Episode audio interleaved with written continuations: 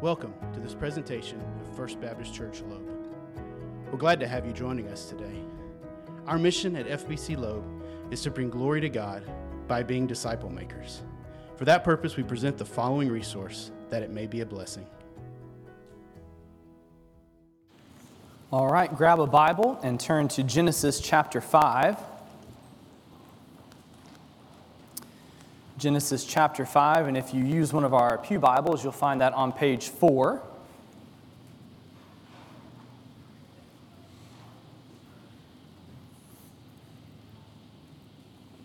As we continue making our way through this first and foundational book of the Bible, uh, we've seen how everything in God's originally perfect creation was ruined as Adam and Eve uh, rebelled against the Lord in the Garden of Eden.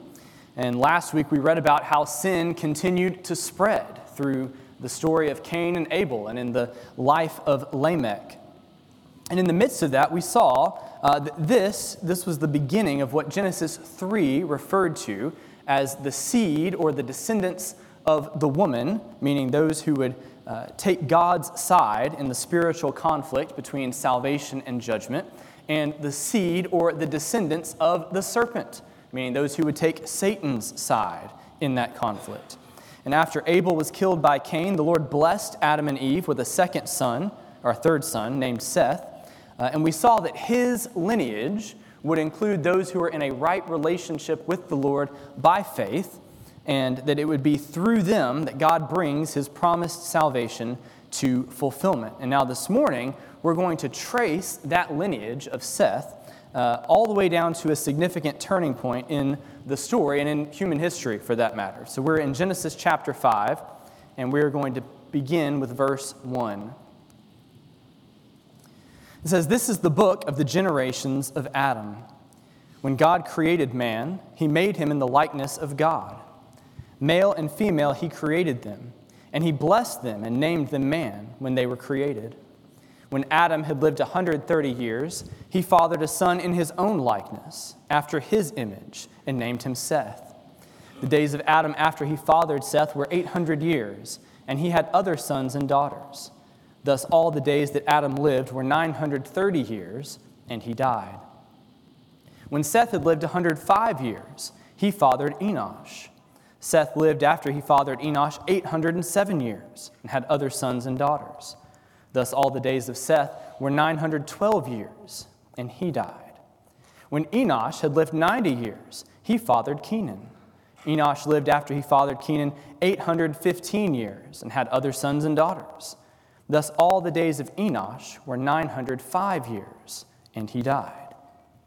And so, as we move into chapter 5, we see that phrase that I talked about a couple of weeks ago referring to the generations.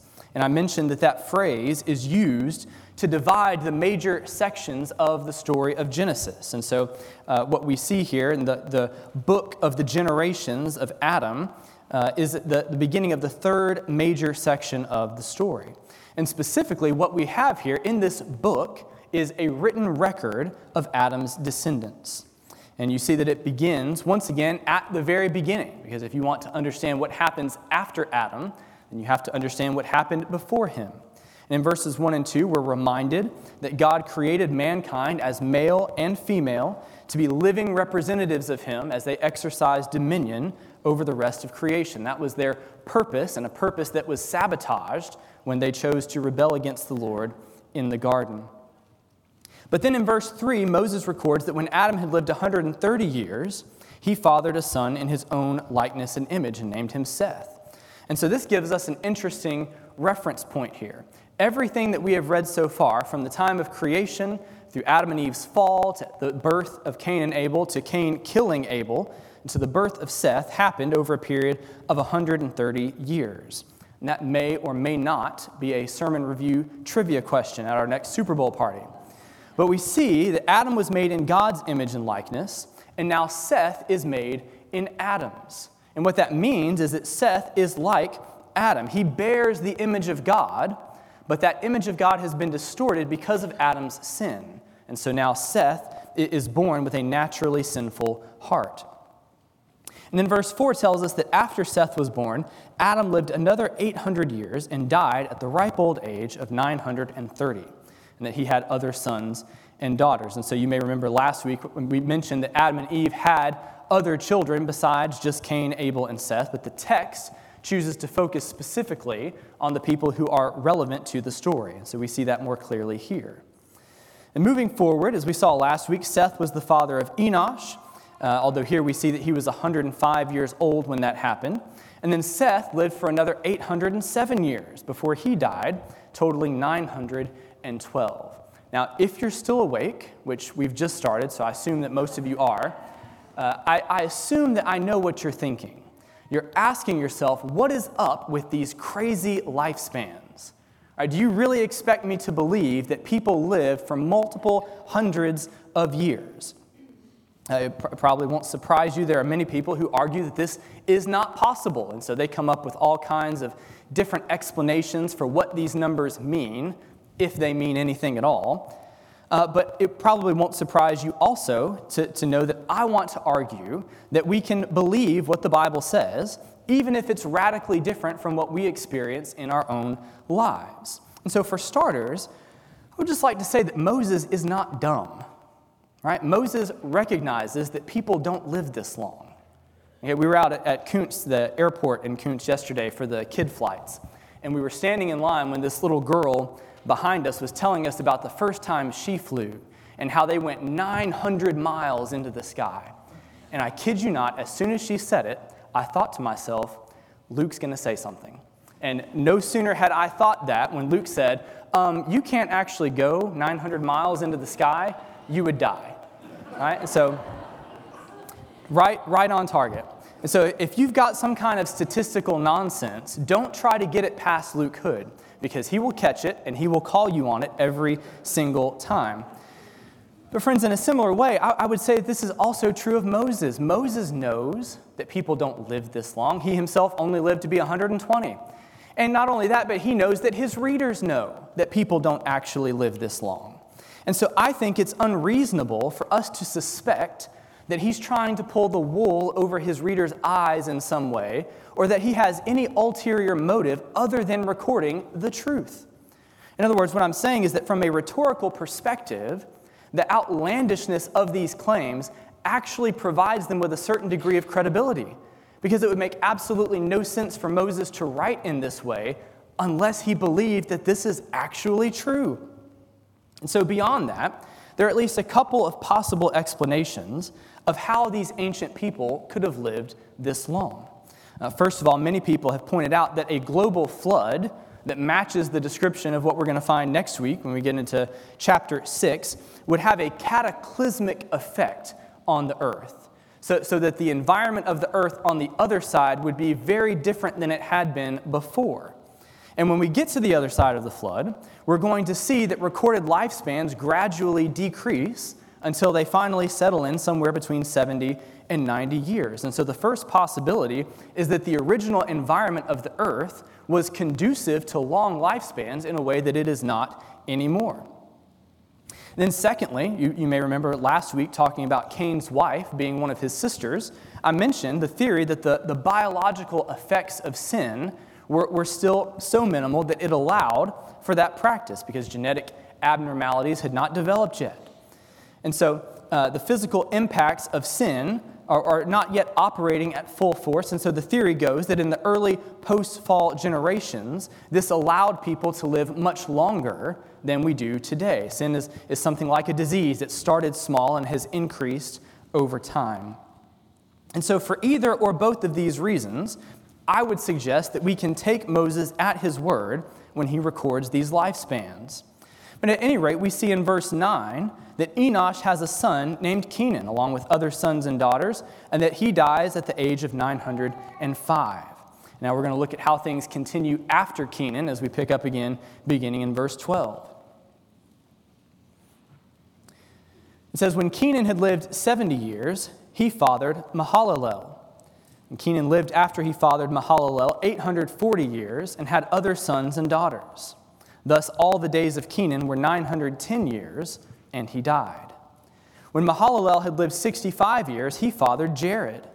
Mahalalel lived after he fathered Jared 830 years and had other sons and daughters. Thus, all the days of Mahalalel were 895 years, and he died. When Jared had lived 162 years, he fathered Enoch. Jared lived after he fathered Enoch 800 years and had other sons and daughters. Thus, all the days of Jared were 962 years, and he died. When Enoch had lived 65 years, he fathered Methuselah.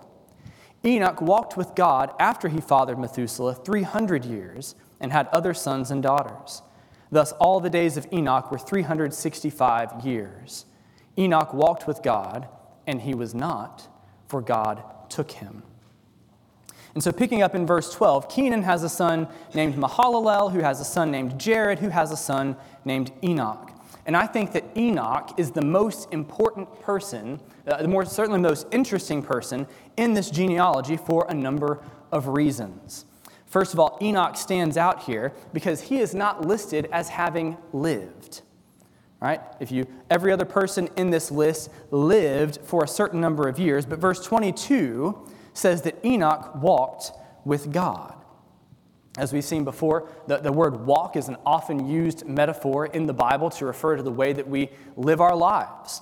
And, and so to walk with God means that Enoch's life was characterized by devotion to the Lord. Uh, he has an exceptionally close relationship with God. And we don't get any specific details here, uh, but it, it seems to be implied in this phrase that Enoch truly loved the Lord that he communed with God, and that he lived in joyful obedience to him.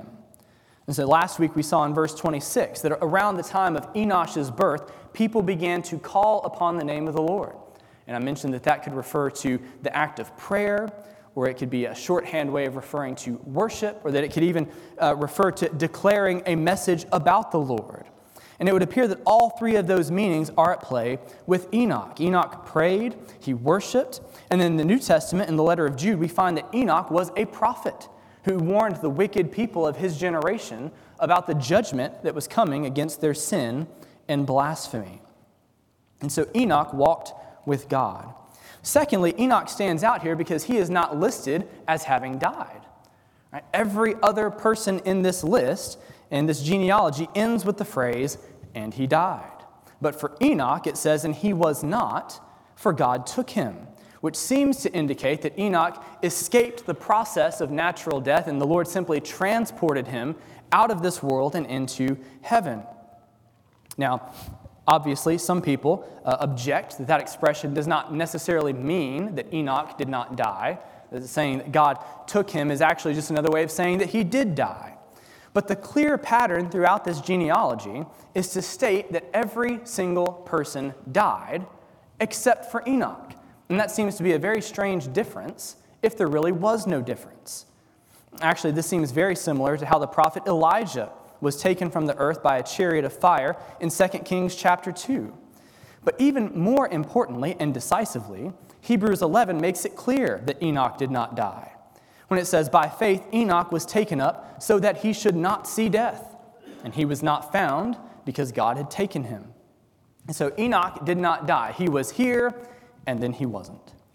And then, third, Enoch stands out because at the age of only 365 years, he was still relatively young, at least comparatively speaking, when God took him.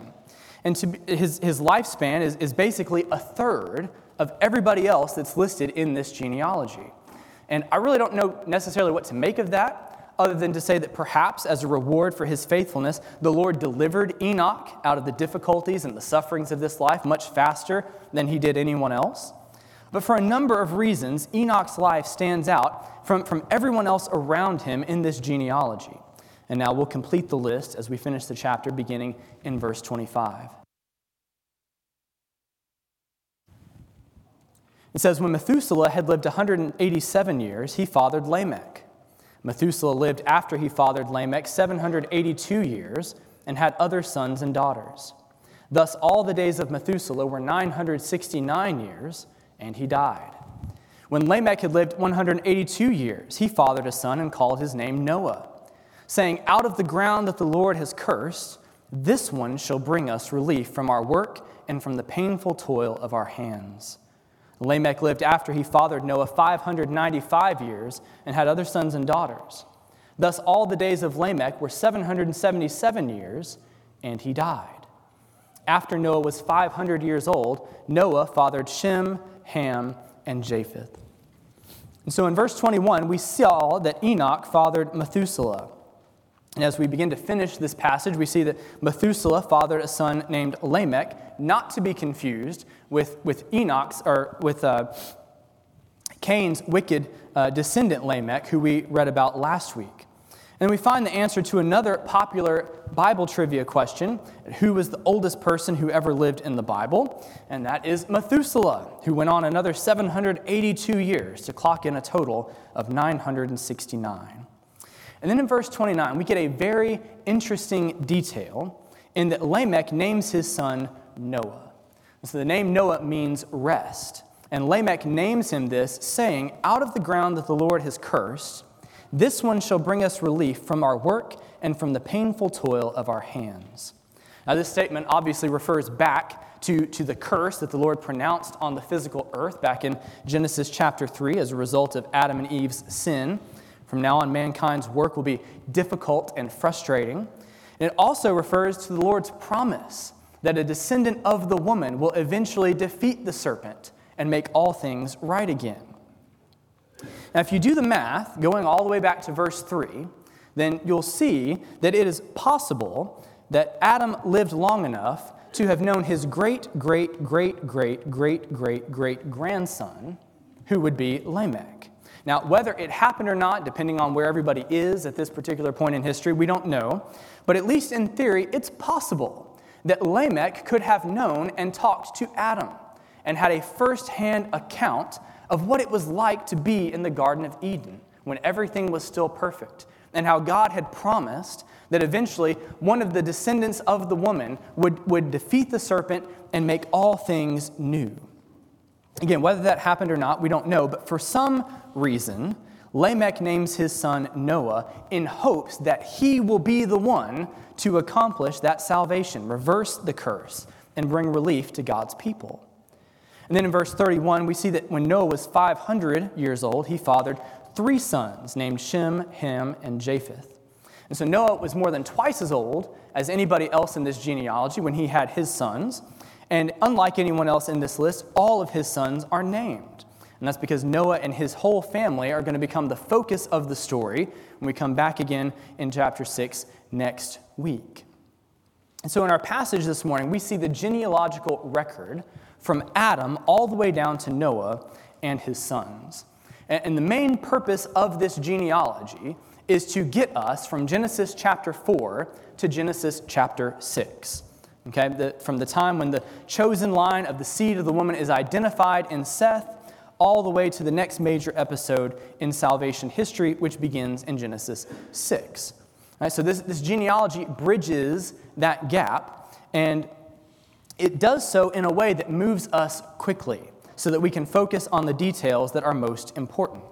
Right, the time span in this genealogy adds up to over 1,600 years, and I have no doubt that lots of interesting things happened during that period. Right? But Moses' focus is on how God's promised salvation is going to be achieved through all the ins and outs of human history. And so this genealo- genealogy allows us to fast forward, in a manner of speaking, acknowledging everything else that happened, but without getting bogged down with tons of unnecessary details. Now, having said that, uh, there are still some nuggets of truth for us to consider as we reflect on what we see here. First of all, this genealogy should seem somewhat familiar, at least if you've been with us for some time, because in Luke chapter 3, we find this exact genealogy, although it's in reverse order there. All right, this is the genealogy of Jesus, at least the, the beginning of it, anyway, because Jesus is where this list is leading to. Jesus is the descendant of Eve who's going to bring relief to God's people and make all things new. You know, in this genealogy, we see the tension between the curse and God's promise. Right? The human race continues on through Seth's lineage and, and through Cain's as well. Uh, but, but everybody also dies as a consistent testimony to the curse. Right? Now, even Enoch, if you think about it, uh, even though he did not experience physical death, nevertheless came to a point where his earthly life was finished. Right? He's not here anymore. He's, he, the Lord took him to be with him. And so, uh, death and the, and, and the curse are in tension with God's promises. But the good news that we find in the New Testament is that Jesus has finally overpowered death and, and the curse through his own life, death, and resurrection. Right, we remember in Acts chapter 2, verses 23 and 24, that Peter proclaims this Jesus, delivered up according to the definite plan and foreknowledge of God, you crucified and killed by the hands of lawless men. God raised him up, loosing the pangs of death, because it was not possible for him to be held by it. Church, Jesus has defeated death. The, the promised one has come, and now he calls us to respond to this message by believing it and, and by trusting in, in what Jesus has done to save us through his life, death, and resurrection, to deliver us from sin and its consequences. And those who do will find that their names have been written in another list, recorded on, on what the Apostle John refers to as the Lamb's Book of Life, the, the spiritual genealogy that we find in the book of Revelation of all those who have been delivered from the curse through faith in Jesus.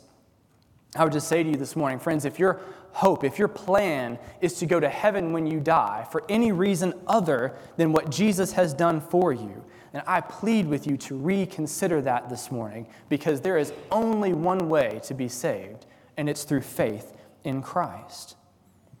And then finally, I want to give a plug uh, for ordinary faithfulness in our own lives.